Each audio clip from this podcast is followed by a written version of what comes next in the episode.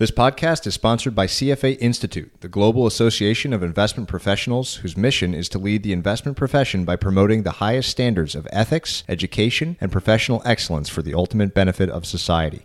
CFA Institute serves a global community of investment professionals working to build an investment industry where investors' interests come first, financial markets function at their best, and economies grow. The Chartered Financial Analyst credential is the most respected and recognized investment management designation in the world. The views expressed in this podcast do not necessarily represent the views of CFA Institute. Hello and welcome, everyone. I'm Patrick O'Shaughnessy, and this is Invest Like the Best. This show is an open ended exploration of markets, ideas, methods, stories, and of strategies that will help you better invest both your time and your money. You can learn more and stay up to date at investorfieldguide.com. Patrick O'Shaughnessy is a principal and portfolio manager at O'Shaughnessy Asset Management. All opinions expressed by Patrick and podcast guests are solely their own opinions and do not reflect the opinion of O'Shaughnessy Asset Management. This podcast is for informational purposes only and should not be relied upon as a basis for investment decisions. Clients of O'Shaughnessy Asset Management may maintain positions in the securities discussed in this podcast.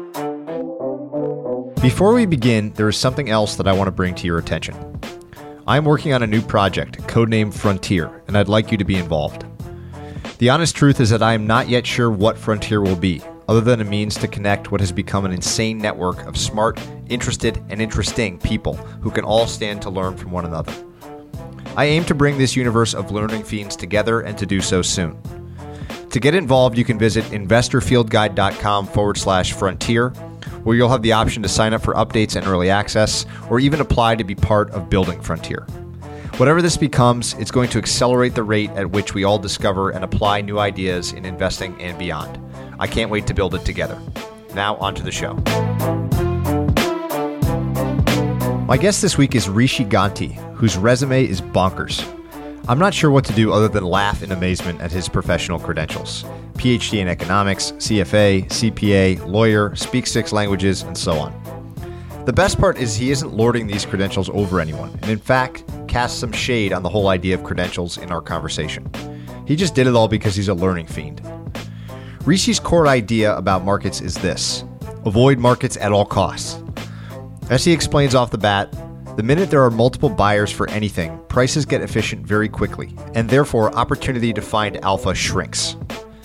Instead, he searches for what he calls esoteric assets things without a market, orphaned assets that require high human capital and human touch. We explore several interesting examples from charter school financing to factoring receivables for the Vatican. A stark realization I had during the episode is how big the world's asset base is. Almost all of our attention goes to the most highly refined ones, stocks and bonds, but there is a whole nother world out there. We explore in great detail. The closing sections of this conversation on what Rishi would do if not investing, and his answer for the kindest thing that anyone has done for him, were among the best answers that I've heard. Please enjoy this great conversation with Rishi Ganti. Rishi, thank you very much for doing this with me. This is going to be a very interesting conversation, largely because I don't know all that much about you and your background. So, this will be a couple hours or an hour of discovery for me as much as it is for people listening. A fun place to start would be your overall take on markets. And just that word is an important one for you. But you've got a, a, variety of interesting experiences across sort of the traditional Wall Street circles. But the place that you've ended up is extremely different it's actually a category called esoteric assets. So by design, very different. So I'd first love just to hear your very broad take on the very concept of markets and whether or not you like markets. So I think markets are one of the greatest human institutions ever invented. My personal training was in markets. I received a PhD in economics with a specialty in finance. And in that era, not to date myself, in the 90s, the number one thing you would do to graduate with a dissertation would be you would try to show that markets weren't efficient.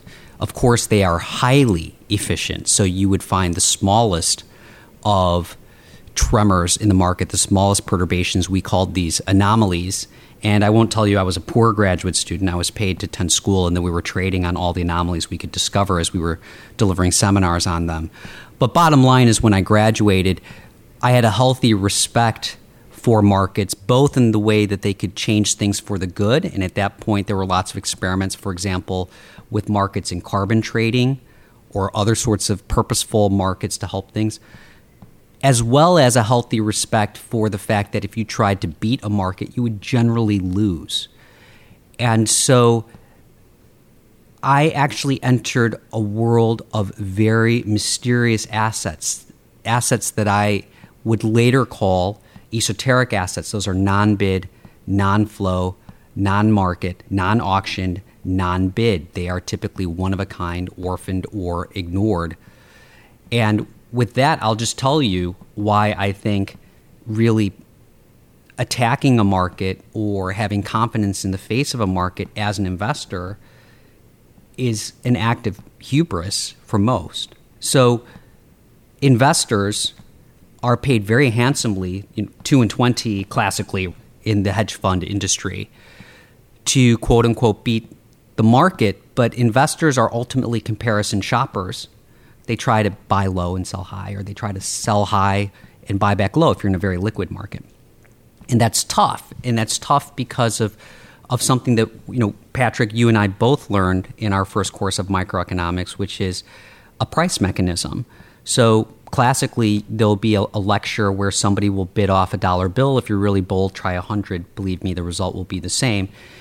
And there's some awkwardness in the classroom. Nobody wants to participate in class. But some kids going to bid 50 cents some kids going to bid 60 cents and you don't need everybody in the class to participate. You just need these two guys to go at it and pretty soon that dollar bill is going for 99 cents but what's alpha? Alpha is that magical substance that everybody in a market wants. It's the only thing that matters for an investor. It's the only thing.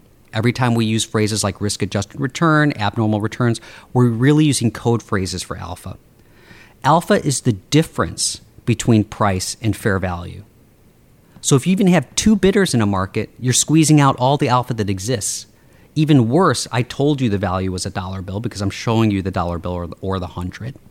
But in the real world, assets have uncertain values. Phenomena like the winner's curse enter, and the asset pricing literature is quite robust in indicating that investment managers, these handsomely paid 2 and 20 comparison shoppers, generally bid a dollar 2 to a dollar 12 for these assets. In other words, on a risk adjusted basis, the asset management industry is a money losing industry. Even when they're up and the returns look good, like they make 20% in a year they really should have made 25 or 30 on a risk adjusted basis. And that's because they're fighting the market mechanism. Now, the market mechanism is awesome. It's why, maybe not in your family, because your family seems to be very well pedigreed in finance, but for most of us, our parents and grandparents can buy stocks, for example, in the stock market and get a reasonable price. They're not being hoodwinked by the market. Prices are extremely accurate.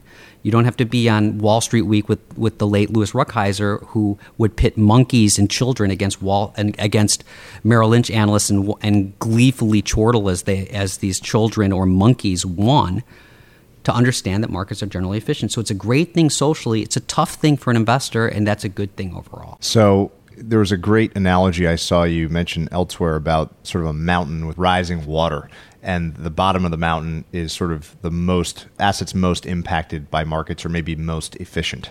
So that this kind of mountain is something that for investors looking to earn, we'll call it true alpha, some some sort of return that might may be reliable and is not correlated to uh, stocks or bonds or really really liquid markets. Could you describe sort of the stages of that of that mountain in that analogy as you see it, and then we'll, we'll I know that esoteric assets sit at the top, but I'm very interested in kind of how you think about each asset class as you move your way up that mountain. Sure. So basically, the question is as that 99 cents goes to the dollar bill, or really that 99 cents becomes a dollar two or a dollar 10, which markets or which kinds of assets are most susceptible to this, which is just a price mechanism? It's just microeconomics 101. And clearly, the assets that are mo- the most susceptible are the most liquid.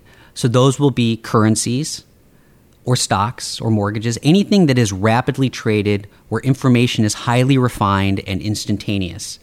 In those areas, what I'll call cheap pattern seeking agents. They might be computers, they might be offshored people in India or China, or they might just be people doing things at home, will quickly find the right price and therefore the $20 bills lying on the sidewalk really aren't there. And so that's that's the least available. And then as you move as you move up the mountain, you'll see things that are well, they're still traded. And as long as things are traded, a price mechanism is active. Again, you only need two students in that class to make things work. So you'll enter things that are a little less liquid, like bonds, things that are off, quote unquote, off the run, anything where the phrase off the run enters. But frankly, prices are highly efficient in those sectors as well. When not a lot of $20 bills lying on the ground. I would say the next level are what are so called niche assets. And what I do is not niche. Niche assets are things that sound cool. They're like rail cars, aircraft leases, music securitizations, drug pharma royalties, tax liens, mechanics liens, litigation finance. These things all sound awesome. At the cocktail party, you know, if you're trying to buy IBM, but I'm music royalties or something. right, I'm buying, you know, I'm buying music royalties. I'm definitely the one who's going to be able to command the conversation, but in the end, those are also competed assets. You still have the two students in the room driving up the, the price on the dollar bill to 99 cents or beyond. There's the alpha is still being squeezed out. If you're seeing superior returns there, those returns are probably more apparent than real. There's, there's exposure to very legitimate risk there. As you move up, disintermediation becomes much harder up this mountain. Cheap pattern seeking agents find it difficult to enter, whether they're computers, people offshore, or just retail investors. Information flow is harder. These will be the high human touch types of activities, M&A, buyouts, and you could even make analogies to certain kinds of human activities as well. These are hard to refine into market contexts where there's just, for better or for worse, some kind of open outcry bid.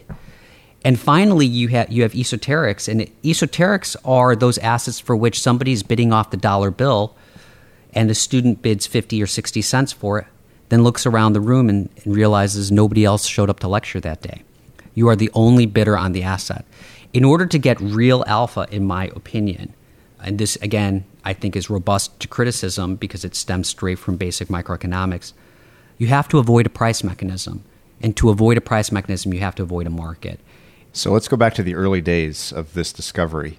It would be helpful at this point to give one example. Hopefully, we'll give several because I think that's probably the, the cleanest way to learn sort of this brand of investing.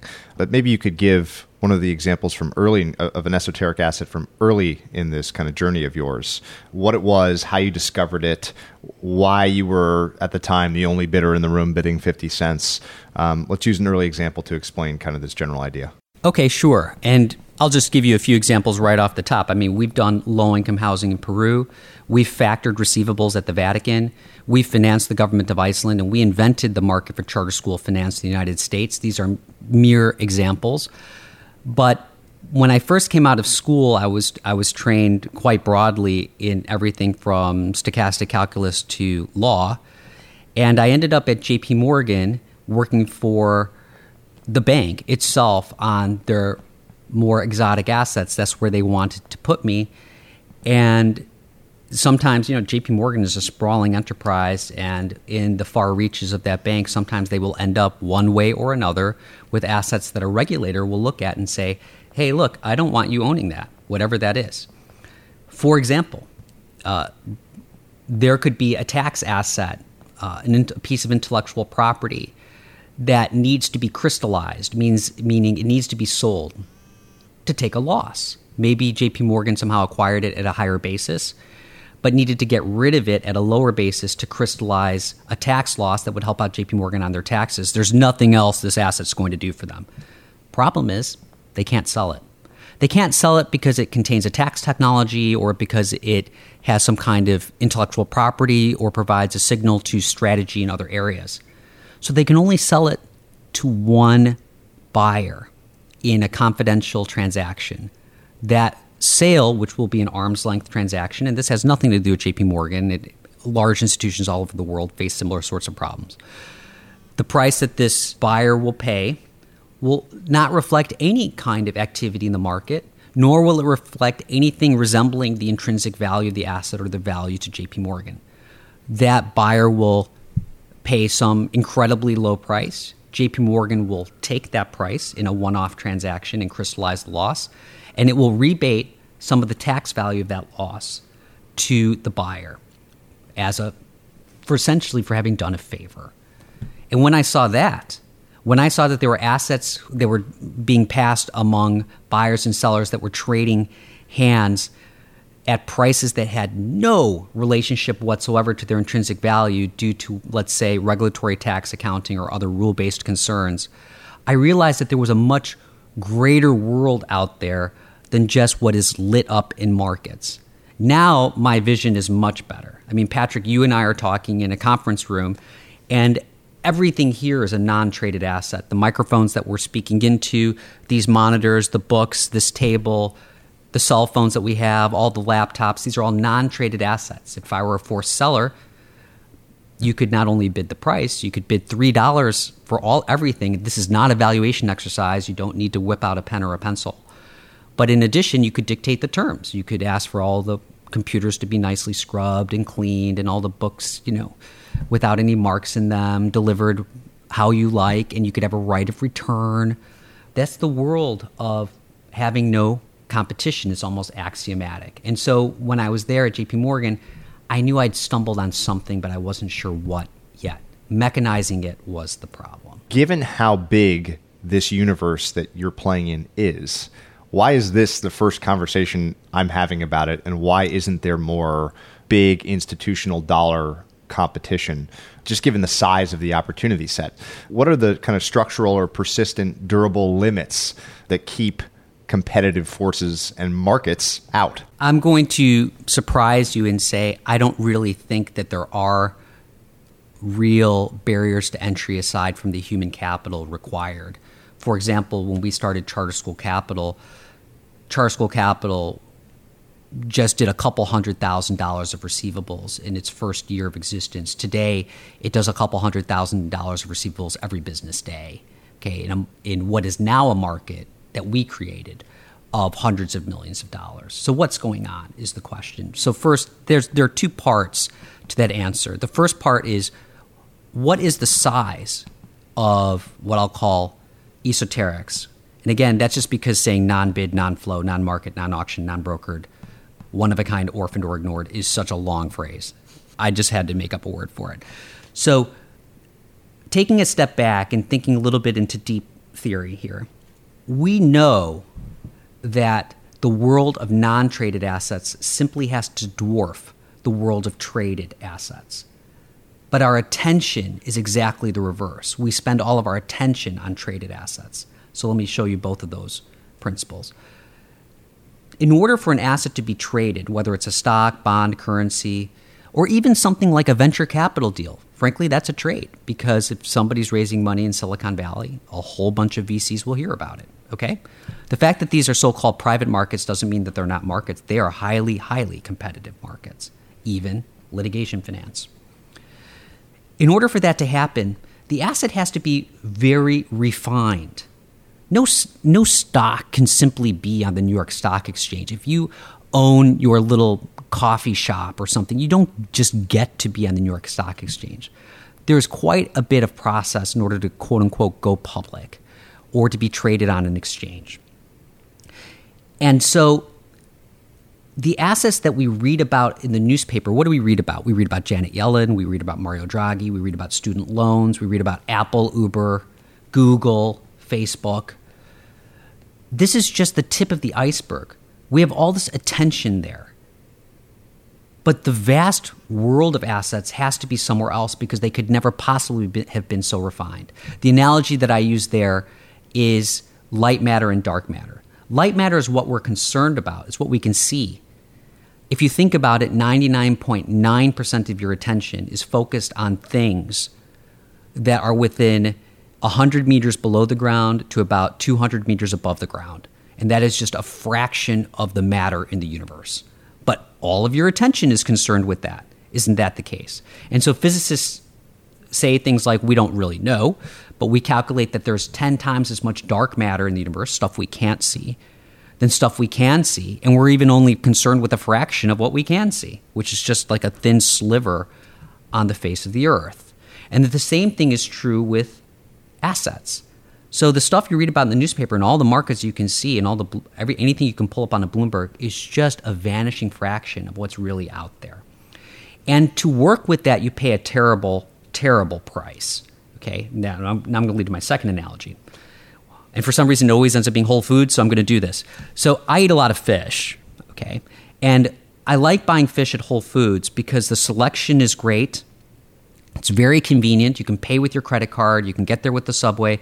They'll even give you the cut that you want. And if you know the, the correct questions to ask, you can get sushi grade. There's a variety. And what happens for all this convenience? Did you get the fish below fair value? No. In fact, you know you got it above fair value because Whole Foods needs to make a profit margin. Or maybe you can argue that's fair value. Compare this with, I don't know, a fisherman the fisherman just goes out with a boat and a fishing rod and plies his or her trade on the open ocean. And the value of the assets brought back, the fish, will have no logical or necessary relationship to the costs of the enterprise, the boat, the fishing rod, and reel, and any permits or licenses that may need to be bought. That doesn't mean that there isn't high human capital involved. It's not easy to sail a boat or to fish or to know the laws regarding the same or to pull in the fish and keep them fresh. But that's what it takes. And so, in one example, the latter one, you have a raw asset. And in the former one, you have a refined asset. In the former one, you can never get alpha. In the latter one, well, maybe you will and maybe you won't. And so, those, those two things are there. Now, you asked the question about barriers, basically barriers to entry. And I work with someone, his name's Brian, and Brian's very, very talented. You know, he had a perfect SAT score. He went to Wharton. And what did he do? What, what, did, what did this gentleman who had everything open to him do? He did what everybody else does. He went to banking. And so there are these well trodden, well paved highways, whether they're stocks, bonds, derivatives, venture capital, private equity, real estate. It doesn't matter what distressed, any business you can name is a well trodden highway. And for some reason, people want to be on the highway. They want to shop at Whole Foods with the credit card and the perfectly wrapped fish that they know is fresh, that they can get into their car, into the subway, and just go home. And so there's something about that there's such a great resistance to being a little bit more like Indiana Jones and venturing off into the world of unstructured data and unstructured assets and to be that fisherman getting the fish out of the ocean. It is a pain to do that. But the rewards are so great, not just privately, but socially. I mean, Charter School Capital, for example, and that may be an example we should go through, has done more for charter schools than any Betsy DeVos or any education secretary ever could.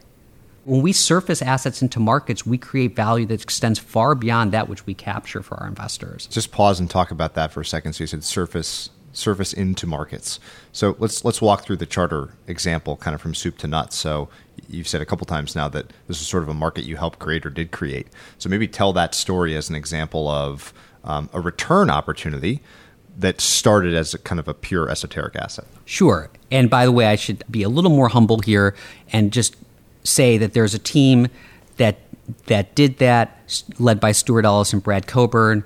Uh, I was very proud, if anything, to be associated with it and to finance it and to find them and to help get this underway. So, what was going on there? So, let's talk a little bit about schools because, in order to understand esoterics, you can't speak in generalities. We're going to have to get concrete. So, what's interesting about charter schools that most people don't realize is that they're not private schools. They are public schools, and they will be paid by municipalities, including, for example, a state like the state of New York, in order to teach students. They're just alternative public schools. That means that the payments that go to charter schools are essentially municipal obligations. You'll have to check each state as to what the rules are. Let's look at California, which is a state that I'm very familiar with, in which we started Charter School Capital. What's interesting in California is that the schools are actually safer than the bonds. California has a waterfall in its constitution. It's a very modern constitution in some ways, and there's a payment waterfall in it. And the teachers made darn sure that schools were number were the number one payment in California. It pays the schools first, and then it pays the bonds.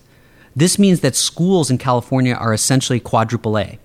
If schools should ever float bonds, they are rated A1 plus P1, and in some sense, that rating is too low. In 2008, during the crisis, where when Arnold Schwarzenegger was governor, John Chiang was a very media hungry comptroller. John Chiang would get up and give speeches as he announced that he would be paying state workers in California in script, in IOUs. Said, well, California will pay you someday. He would say, the only entities that I need to pay are schools. Now, here's the next part that's interesting charter schools couldn't borrow for the life of them. So it was interpreted in California and many other states that they weren't violating their obligations to schools by delaying payments to the schools. They just had to make the payment. To my knowledge, that hasn't been tested in court. It may have been tested. But California would say something like, look, that payment you were expecting in June, it's or early July, it's, it's not coming. We're really sorry. It's coming in a couple months. Our state budget turns over in July. New tax revenues will come in. We're just delaying it for a little while.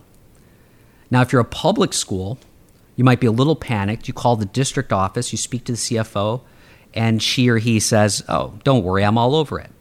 And that CFO will have called Morgan Stanley, who seems to have a lock on this business, and Morgan Stanley will issue something called an ERAN, an Educational Revenue Anticipation Note.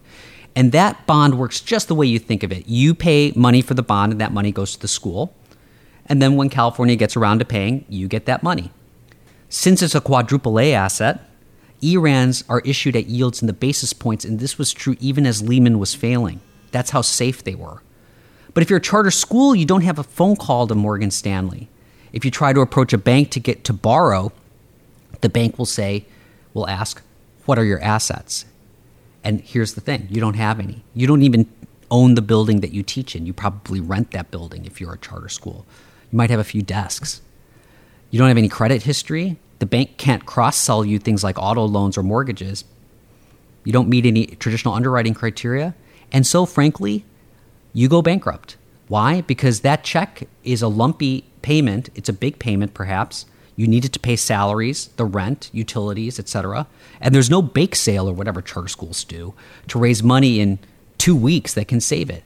And as a political aside, I will say that probably traditional public schools sort of like that because it's a check on charter school growth. So Charter School Capital came in and said, well, look, you're getting a payment of, let's call it $100 in a couple months. We'll pay you $99 for it today. And boom, just like that, the financing problems of charter schools were solved. Charter School Capital is, is absolutely not out there to gouge schools.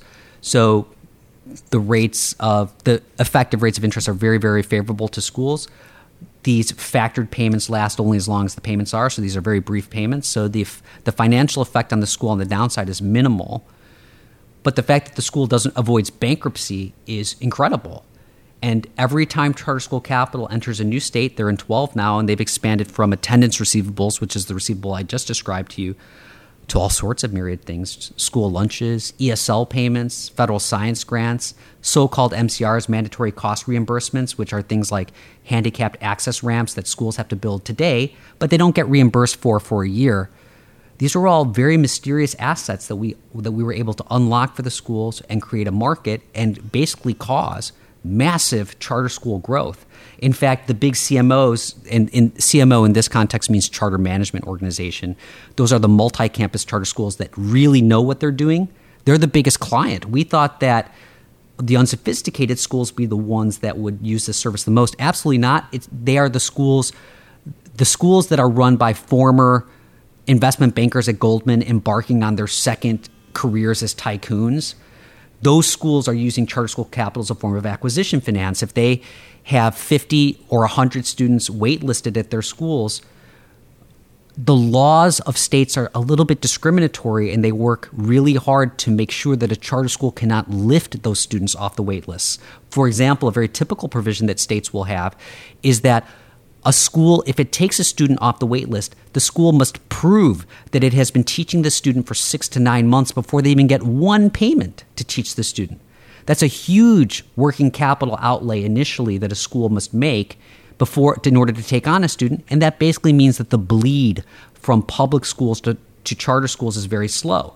Enter charter school capital, charter school capital can walk in and pre-fund all 50 students and boom, the charter school suddenly has a lot of students and there's a public school that basically has to increase its performance to compete.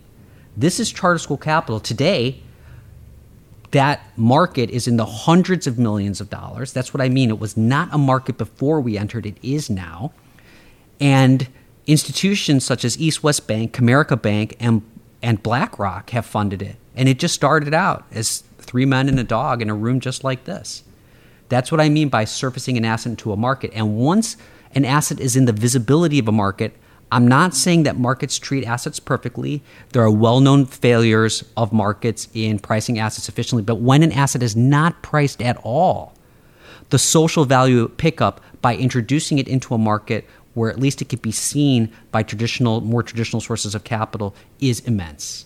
And that's what we did for charter schools. So it's a great example of the requirement to know a world with ton of detail, right? And you mentioned earlier this phrase of like very high touch, requiring a lot of human capital, domain expertise, etc. So I want to get into more examples like that and, and, start to eke our way into how you build this into an investment strategy, uh, right? Because that, that's one example, and I think there are within a given fund. Um, well, you can tell me, you know, how many individual examples like that that there are that roll into this kind of total return stream. That one though is a, is a rel- sounds like a relatively lower total return type strategy. That you you know the effective interest paid by the school is is relatively low because of the the high rating uh, associated. But it's back levered. Okay, so for example, financiers typically provide us 100% financing, right? It's a quadruple A asset. So if $100 has to go out to the school, well, it's not our money. We'll get $100 from the bank to do it now. School Capital has done more than $1.5 billion of these assets with essentially zero loss. The banks are not worried. There's been no loss to any investor. The states are still around. So your return on capital is almost arbitrarily high. Yeah, makes sense. So I'd love you to pick another example, maybe an international example, because that's a key flavor to what you do. Whether it be in, well, you pick the geography. I'll I'll let you do it. One of the one of the fun factoids about you is that you speak six different languages. I think, which again, back to high human capital needs, uh, if you're operating in lots of different geographies, that can be a big competitive advantage. So first, maybe tell me what those six are, and then and then ideally we will use one of those six languages as a bridge into an international example. Sure. I'll, I'll tell you that again, I didn't speak these growing up. I did not grow up in Switzerland or anything like that. I grew up on the south side and the south suburbs of Chicago, where an entirely inappropriate language for this podcast is spoken. But I, I do speak at a professional level English, German, Portuguese, Italian, Spanish, and French. And I do work in all of those languages. I'll be in Italy in just a few days. And I'm, I'm happy to tell you, for example, about what we do in, in Italy. So, in Italy, somewhat similar to the charter school example, where we're basically earning something against a sovereign, we're doing that in Italy as well. And just to close off the charter school example, remember if if we if we make on an IRR basis something like 10% off a school, the actual risk of the payment, the municipal bond risk is something like 10 basis points. So there's something like a hundred times more alpha in the trade than total risk, right? Because if 10 basis points is risk, and we know that analytically, we're not really guessing because the market has priced it for us in an ERAN, well, it's hard to explain the other 9.9 points, right? That's clearly abnormal return that can't be ascribed to any systematic factor of risk. And I would argue to you, I would posit to you as a puzzle that it may be alpha, a payment for a service for surfacing this asset into a market. What about Italy? So in Italy, the government is very, very behind on a bunch of payments. Italy is in a very precarious state. And I was actually overjoyed when Mario Draghi was the became the head of the European Central Bank because Italian bankers are actually very, very smart because they have to do a lot with very little. That country is crippled by a pervasive culture of tax avoidance and what I'll call black transactions that are never seen. It's not a high transparency culture. And it really falls on the bankers to figure out how to make something out of that mess. The Italian government at all levels, from the national level down to the local level, basically arbs its own agencies and, and citizens. And let me describe how that is. A classic example would be a hospital. A hospital may treat a bunch of patients, and then the hospital will bill the state of Italy. Healthcare is nationalized there as it is in, in Canada. And then the hospital won't hear back. No payment will arrive. And this is just my story. I'm not saying it happens this way, but it's something like the hospital billing department calls up the local disbursement authority and says, Hey, where's our payment?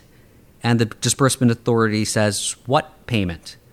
And the hospital says, Here's the invoice number, here's the control number, here are all the reference data. And the disbursement authority says, Oh, that payment, yeah, hmm. Well, we're getting to it. By the way, I heard through the grapevine that you might get audited, and that's going to be really painful if you don't have sufficient evidence behind every single patient you've treated well, we're going to have to claw back some payments, delay other things. It could lead to other sorts of investigations. It's really painful. But what we can do for you is if you agree to something like, I don't know, 60% of the payment that you were billing us for, I have a hunch that that audit won't happen and that you'll get the payment in the mail in the next two months. But you know, up to you. That sort of thing happens in Italy all the time. I'm not going to say whether it's good or bad, simply because there are so many dimensions to the moral quandary that Italy is in fiscally that it's really hard to draw a conclusion. Let me just say it's tough.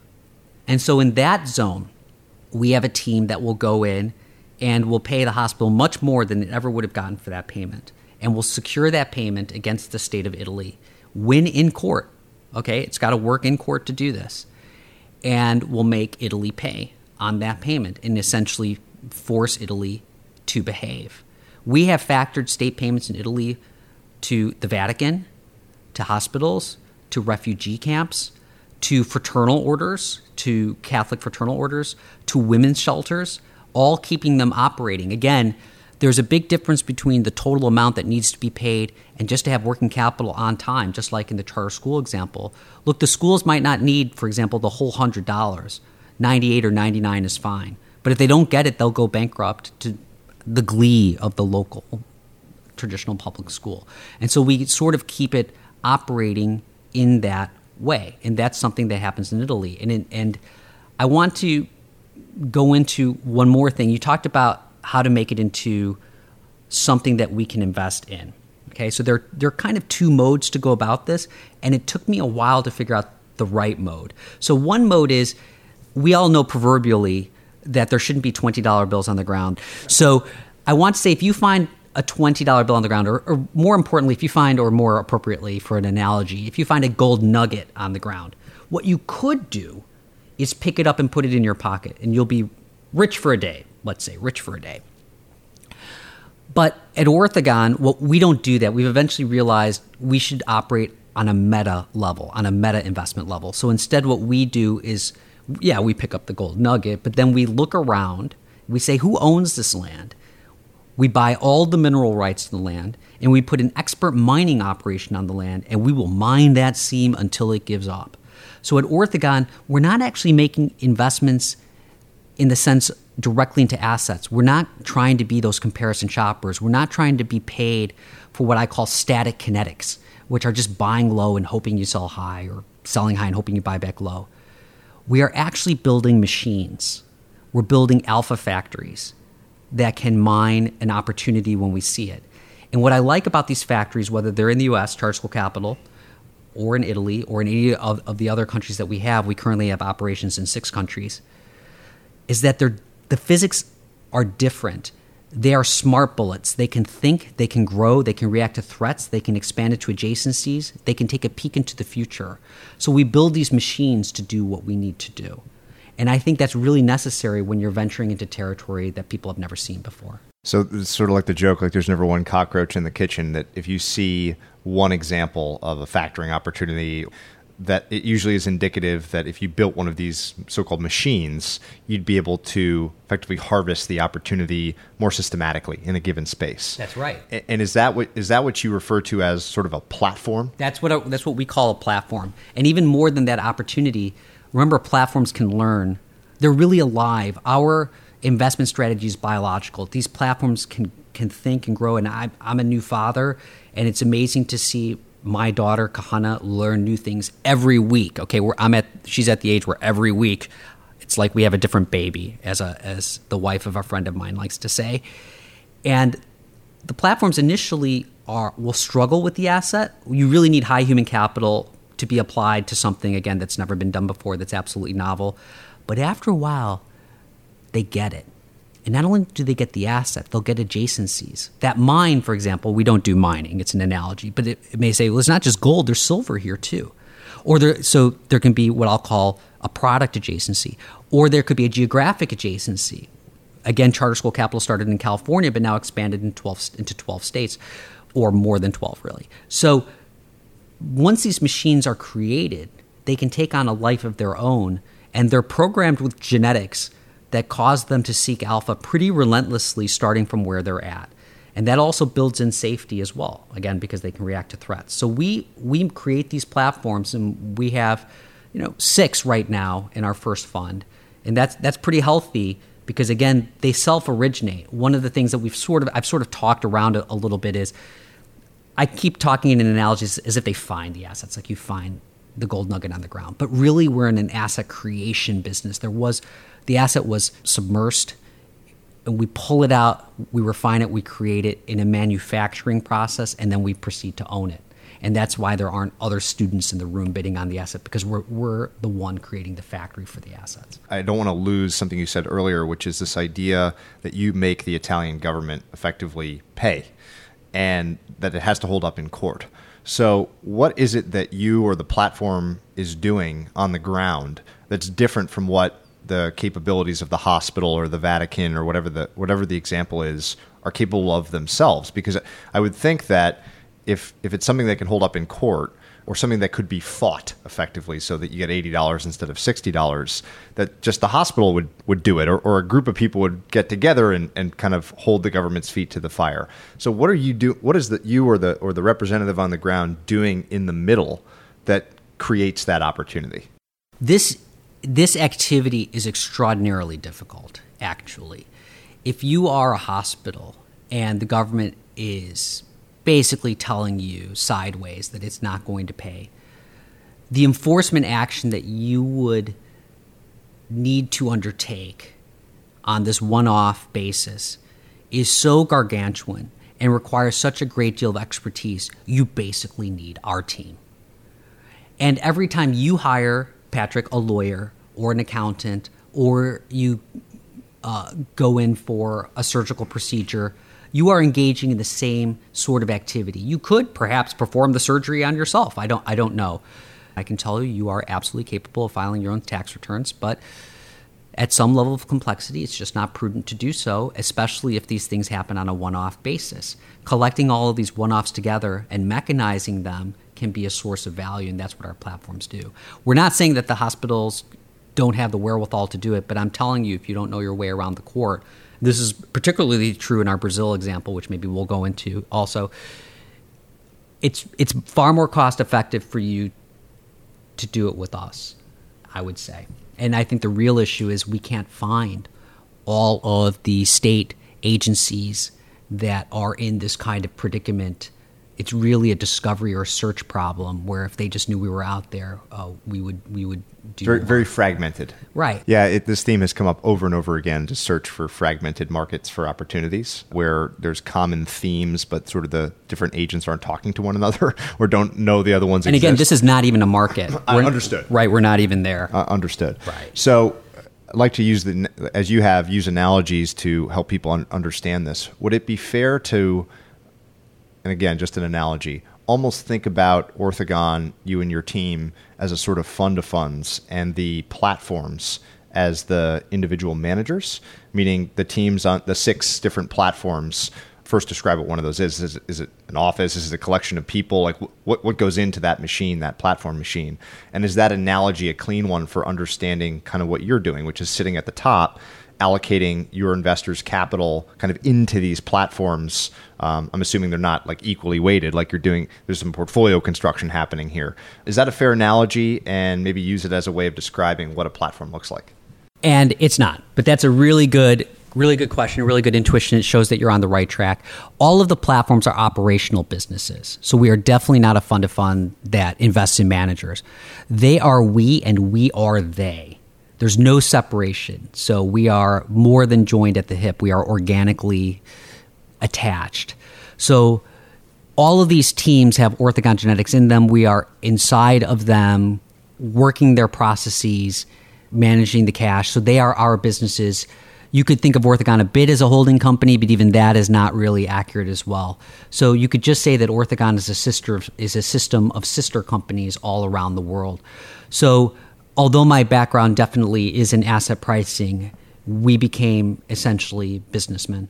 We became industrialists. That's the best way to think about it. People who invest in Orthogon are investing in a collection of operational businesses that we operate in part, and the platforms operate far more than we do, but provide the rest of the management for.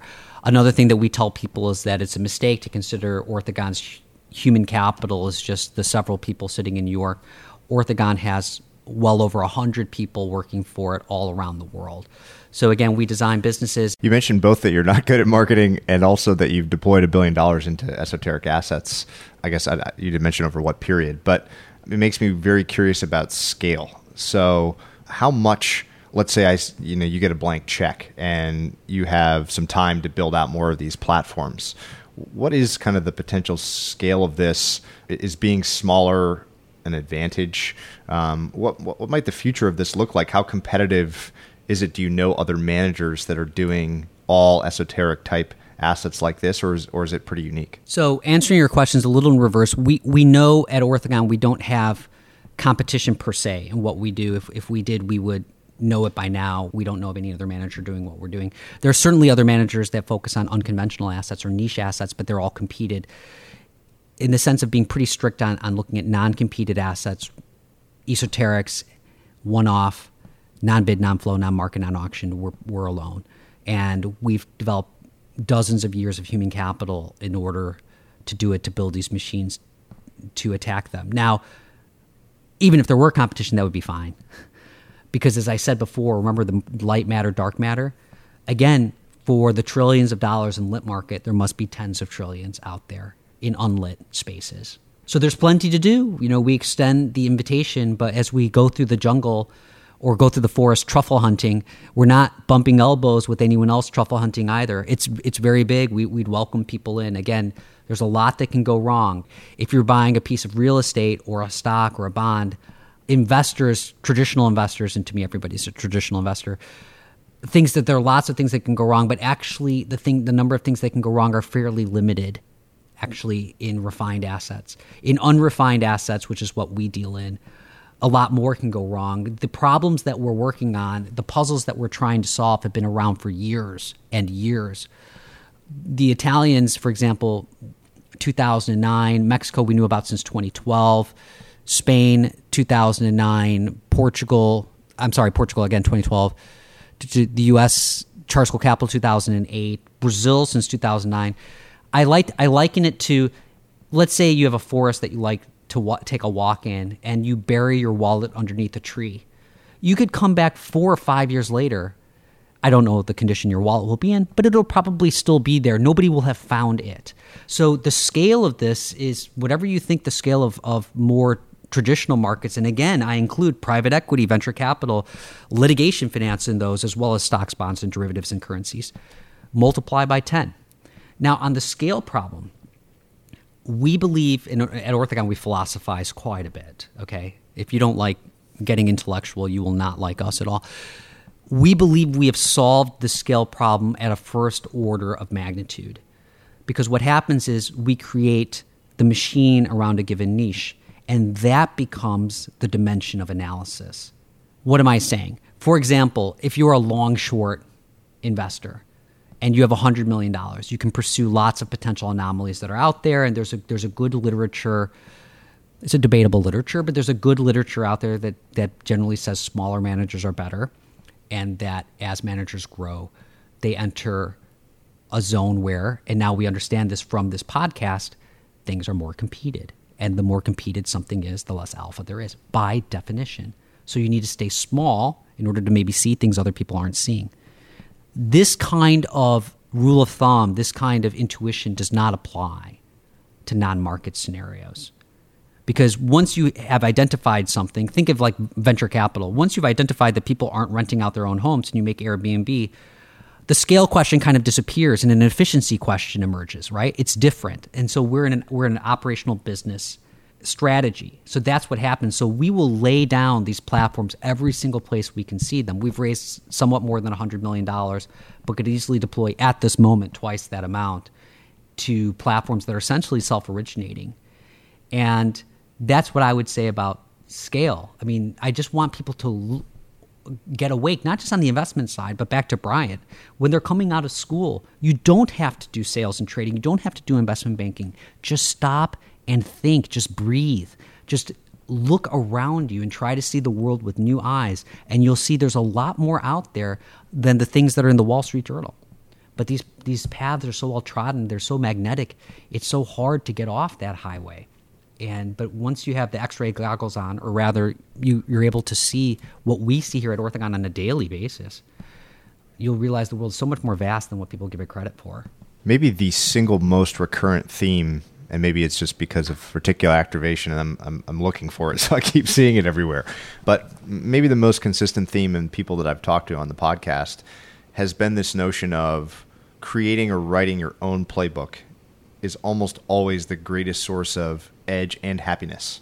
So people you, you mentioned the well-trodden highways that kind of everyone the default is to is to hop on one of these highways especially for the most talented people the smartest people the 1600 SAT people but that most of the the interesting opportunity and potential for discovery exist when you go some completely different direction it leads to an interesting question which is you mentioned a university which didn't invest with you what are the main reasons you get for people that you've met with, potential LPs or investors, providers of capital, that don't invest with you? So, what are the, you mentioned the one heuristic being we like to have someone that's more, you know, true on the ground in Brazil. What are the other, what are the other reasons that people, because because this is in some ways, I talk to a lot of allocators. This is in some ways sort of the Goldilocks of a true uncorrelated literally the firm is named for orthogonal right, right. right angle, right? So truly uncorrelated, differentiated, idiosyncratic type stuff, no systematic risk factors. And that's what everyone says that they want.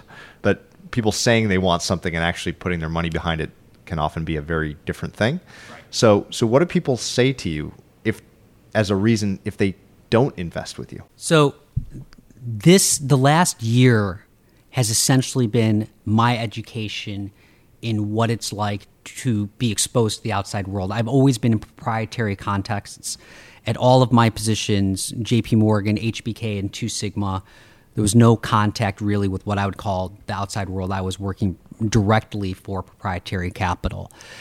And I understood right away my ideas, even though I keep saying they're in a microeconomics 101 textbook, guaranteed if you use Mankiw's, would appear to be radical to most. And some objections, I will say, are reasonably standard. So they, I'll hear things like, well, we don't invest in a first time fund. We won't invest in a manager that's below 100 million. We're now above, but that's something I've heard. We won't invest in someone with under a three year track record. But in general, when I say the three characteristics, performance characteristics that Orthogon has had over the last really 12 years now and a billion dollars deployed, we've had consistent double digit returns. That's number one. Number two is we've had no principal losses ever. And number three is we've had orthogonality to the markets that are breathtakingly high orthogonality, low correlations.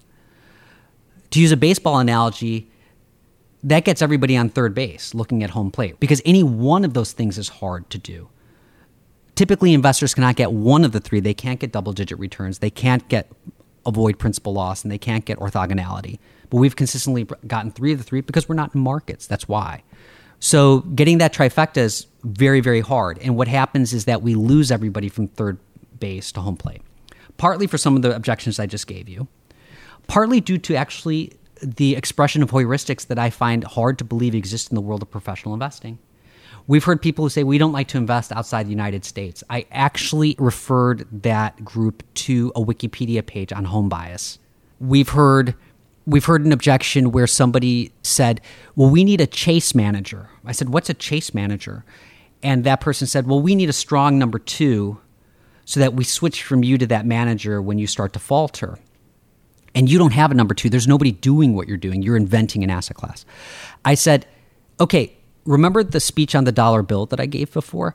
I said, you're guaranteeing if you only invest with number ones that have number twos, you're guaranteeing that you're only investing in assets that are heavily competed. But it's avoiding competition that generates alpha and social value. And there was just dead silence on the phone as that was being processed. So I would say we have those. And then we have a third objection that is very deeply disappointing to me as someone who has a PhD in asset pricing. That's the following Orthogon, in having no losses in its strategy history, indic- and there is risk in the strategy, clearly indicates that we're not heavily exposed. We can't be heavily exposed at this point. I mean, I think the empirical data is in, the historical record has spoken, to systematic factors of risk. We're not, we're not heavily exposed to equity risks, market risks, rate risks, credit risks, what people would consider to be systematic factors of risk. We are, however, exposed to rather exotic risks. Risks like change in law. What happens if California changes its state constitution? What happens if the law changes in Brazil?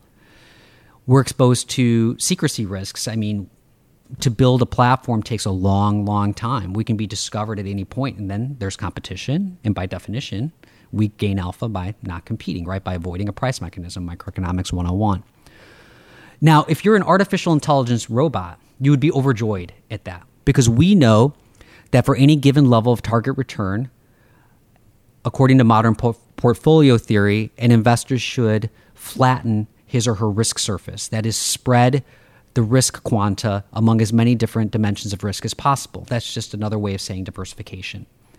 If you're trying to earn a 15% return and you have a lot of stocks, the last thing you want to do is buy even more stocks. For heaven's sake, figure out another way to make 15. So the fact that Orthogon's risk exposures are utterly different than systematic factors of risk should lead one to invest. And if you're a robot, you would like it. No wonder perhaps that I ended up at Two Sigma. But in fact, I'm actually marketing to human beings.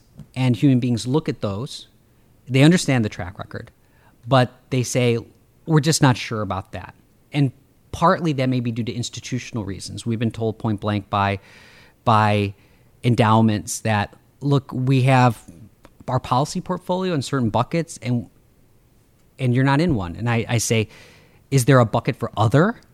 And they say, no, we, we don't have a bucket for other. So these are some objections. We have had a response, obviously, so we, we have raised over $100 million. And I would say that the biggest response has come from investment managers, from people who run their own money, from people who are GPs in private equity funds or hedge funds because we get them to third base and then we tell them, okay, well, here's how we're doing it. And they take one look at the things that I've told you about and they say, yeah, that makes sense. We knew you had to be doing something pretty strange in order to, to get the results. And that sounds good. In fact, one gentleman that we spoke with decided to invest within about two minutes of the phone call. And he is a partner and the general partner of one of the largest private equity funds in the world.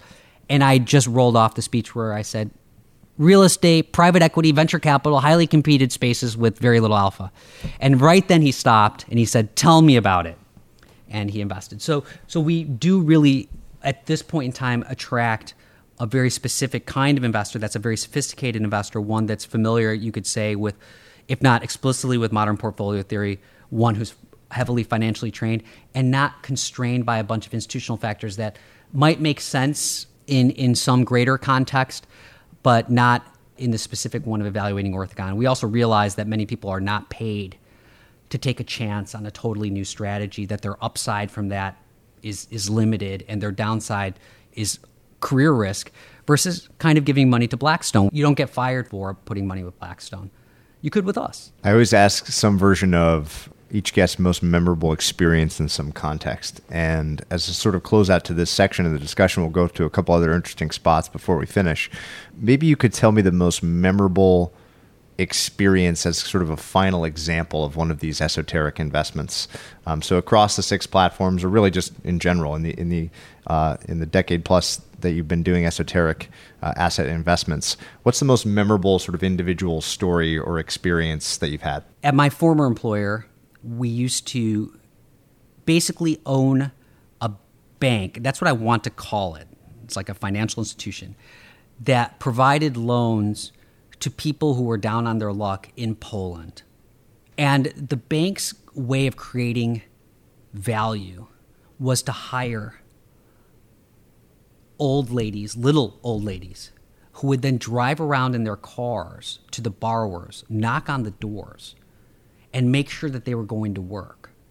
These, gen- these, these borrowers were generally underwritten to be healthy people with good heads on their shoulders, but something had gone wrong a divorce, their mom died, something, and they started drinking. Who knows what it was? And this team of, of old ladies would go around and make sure that they were living a cleaner life, that they would wake up, and if they were there, she'd wake them up and get them to work. And there's a great deal of respect for women of a certain age in Poland, a lot of gravitas, a lot of command. And so they were able to get these people back on track and rehabilitate their lives. Yes, to pay back the loan, but yes, because just because that's a good thing to do.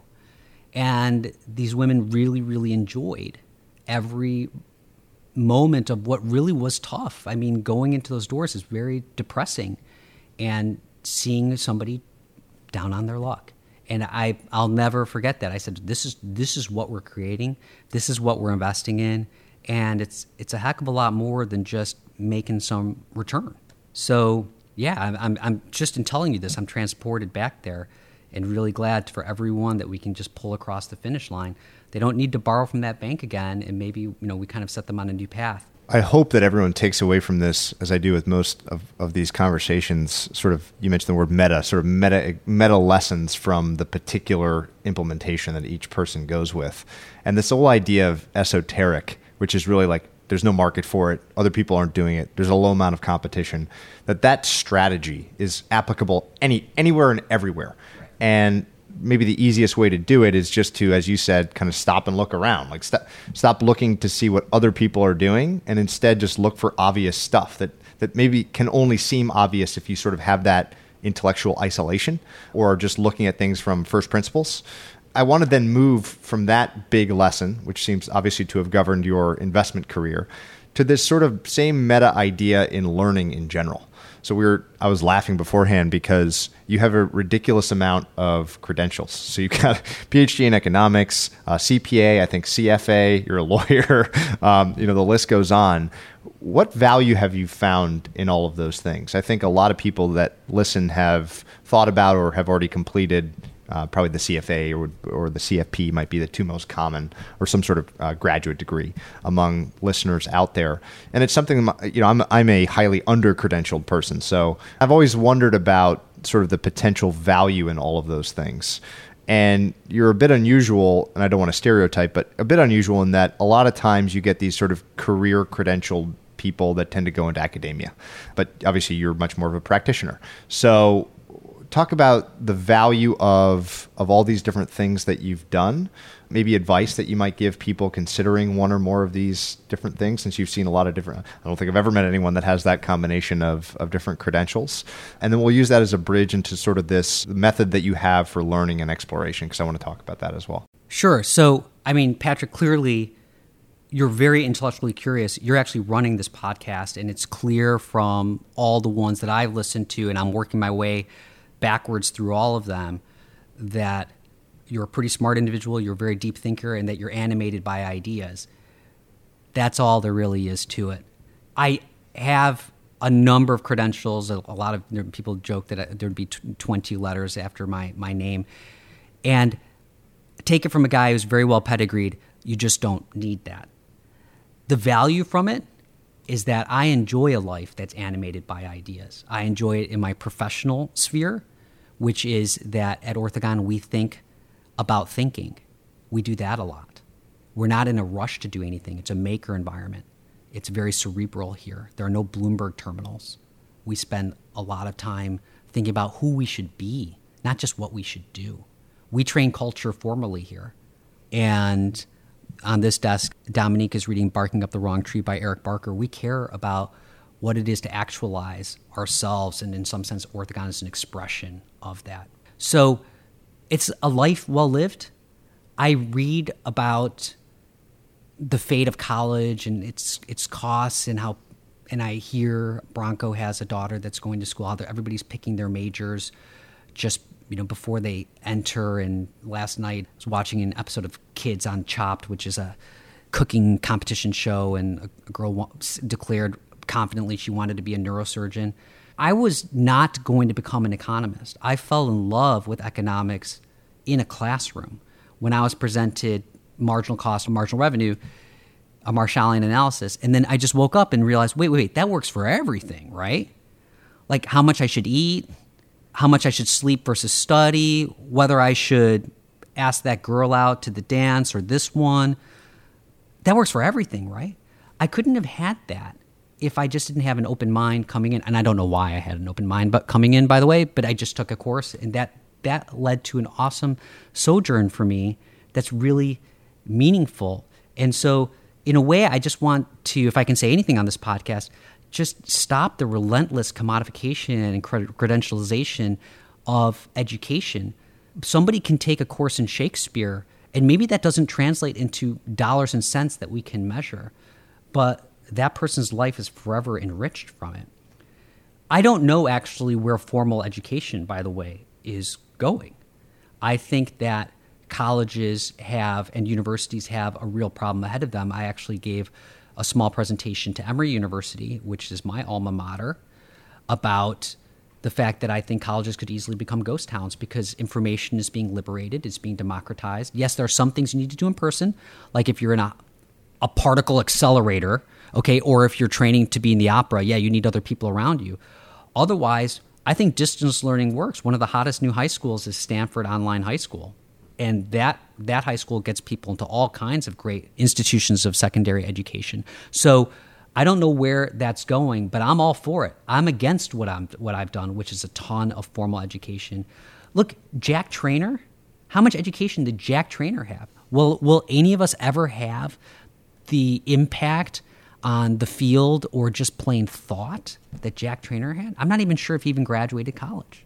So I'm glad I'm glad to be in a Universe of Ideas, and I think you know Patrick. There are many paths to doing that, and I certainly would not recommend what I did, except that I was force fed the appreciation of what I'll call abstraction. I think I frustrate people a great deal in marketing Orthogon or to our investors because I deal at a high level of abstraction and they want to know what we literally did yesterday. And I think abstraction is greatly underappreciated especially in the financial disciplines. I think many algorithmic shops like Renaissance, Two Sigma are having high success because they're able to incorporate abstraction into what they do, not just the practical nuts and bolts of market microstructure. If you had to give a lecture on a topic that you find interesting and you think would make for an interesting seminar, let's say, what would that topic be? I actually had a chance to do something like that for kids at a university, and the topic I would talk about is planning. I think that there is under planning and I think there is over planning. And I think that there's room in a life for serendipity. And I think that planning also speaks to something like goals. And I think many people's goals are misplaced. They're chasing money or fortune or ultimately unsatisfying notions of love and discounting courage and truth. And all of these things come into planning. I've lived a very well planned life. I could never have accomplished the things that I've done if I hadn't. Whether it's paying my way through school or the degrees I earned, I was competitive in three different sports, the languages I've learned, etc. And I didn't become a father until I was 45. And that is too late in this in this world. And I'm overjoyed with the daughter that I have and I and I hope to have more. And then you have guys like Mark Zuckerberg, who just yeah, he ended up at Harvard, so I guess he knew what he was doing in high school. I I've taught thousands of Harvard undergraduates. They have a lot of support or a lot of a lot of chutzpah or a lot of what it really takes to get where they need to go, even if it, the help comes from outside. But once there, he really went where, his, as far as I understand it, he and I did not overlap, where his mind took him and led a relatively unplanned life. And so if I could do something like that, I think people have a love hate relationship with planning and their to do list. It can be your ally, and it can also be your nemesis. And I'm I feel at this point now, a little later in life, I'm at my eighth level degree of mastery in planning, or what I would call beyond planning, and that's what I that's what I really talk about. Like not just leading the well-examined life, as well as the well-planned one. What's the right dosage? So this is something that I I've actually written and thought quite a lot about, and my general take is that large-scale planning, or let's call them big goals, are a massive mistake, and that they become self fulfilling prophecies and are very self limiting. Meaning, if you set your goal to be whatever, pick your pick your goal, and you're a capable person, there's a good chance you'll get it.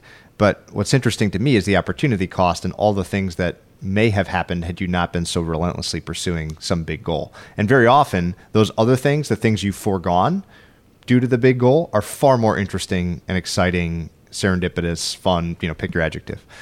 So I read a lot about that, but I also recognize that you need to have things you're trying to achieve, you know, smaller things that you're trying to achieve. And, and so I guess where I shake out is that you want little tiny goals, repeatable goals maybe, and, and no really big goals. So the way that this looks for me is like daily practices, like things I want to do every day. And this general idea that I want my means and my end to be the same.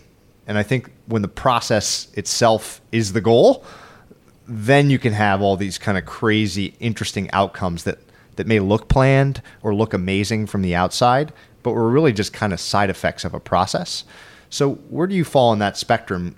Would you agree with me generally that you want no big goals and a lot of small goals? Is there some sort of kind of ratio? How, what has worked best for you? I think what you just said is one of the best answers I've heard on this topic. I'm, I'm amazed that you have that at such a earlier age in your life. I wish I, I wish I could have articulated what you just did much, you know, 10 years ago or something like that. I think you've really hit the nail on the head. I think planning is a tool that is best used when you've achieved some kind of truce with yourself. I think Buddhists have done this best, but it's also understood in cognitive psychotherapy. I think at some point, people really have to step back and take a journey into attachment and to neediness. Because a goal is something is it something that you need, it's something that you want, it engenders all, all kinds of human desires that ultimately really I think lead us astray from what life might be about in its best sense.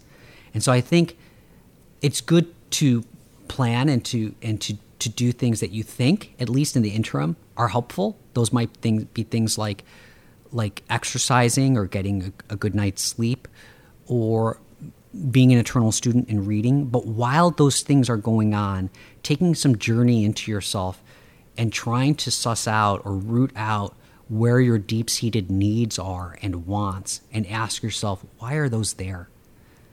And when you're able to root those out, and I haven't done this, so I'm saying, please do as I say and not as I do once you've you've wrestled with with those deeper demons, as again I think Buddhists have, and I'm I'm no Buddhist, but I, I understand that I think they they have a kind of a lock on this kind of understanding.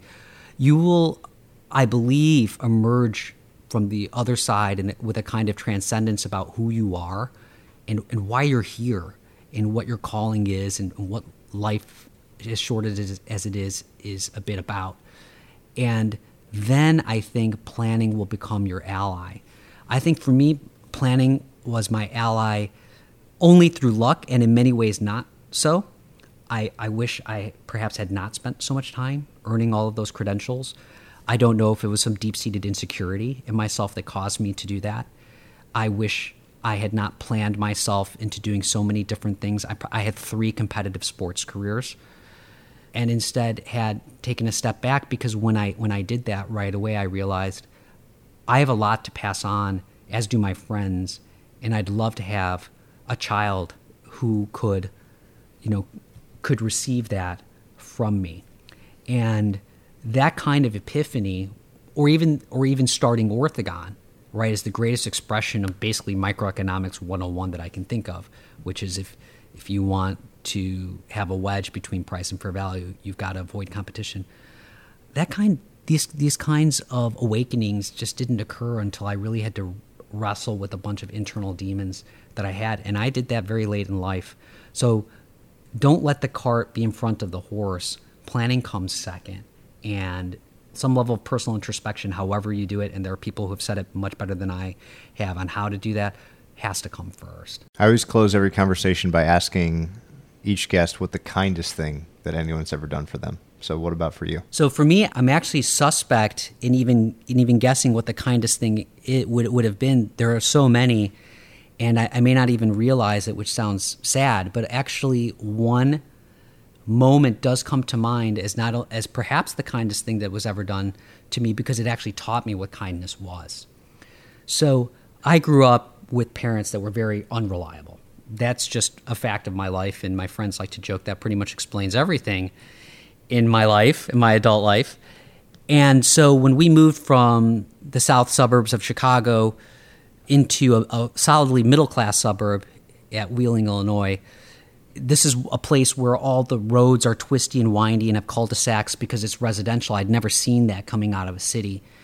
And of course, I was left to fend to myself whether I was going to school or not, or where the bus was. And I had no idea as I walked out the door what even to do. That was my existence.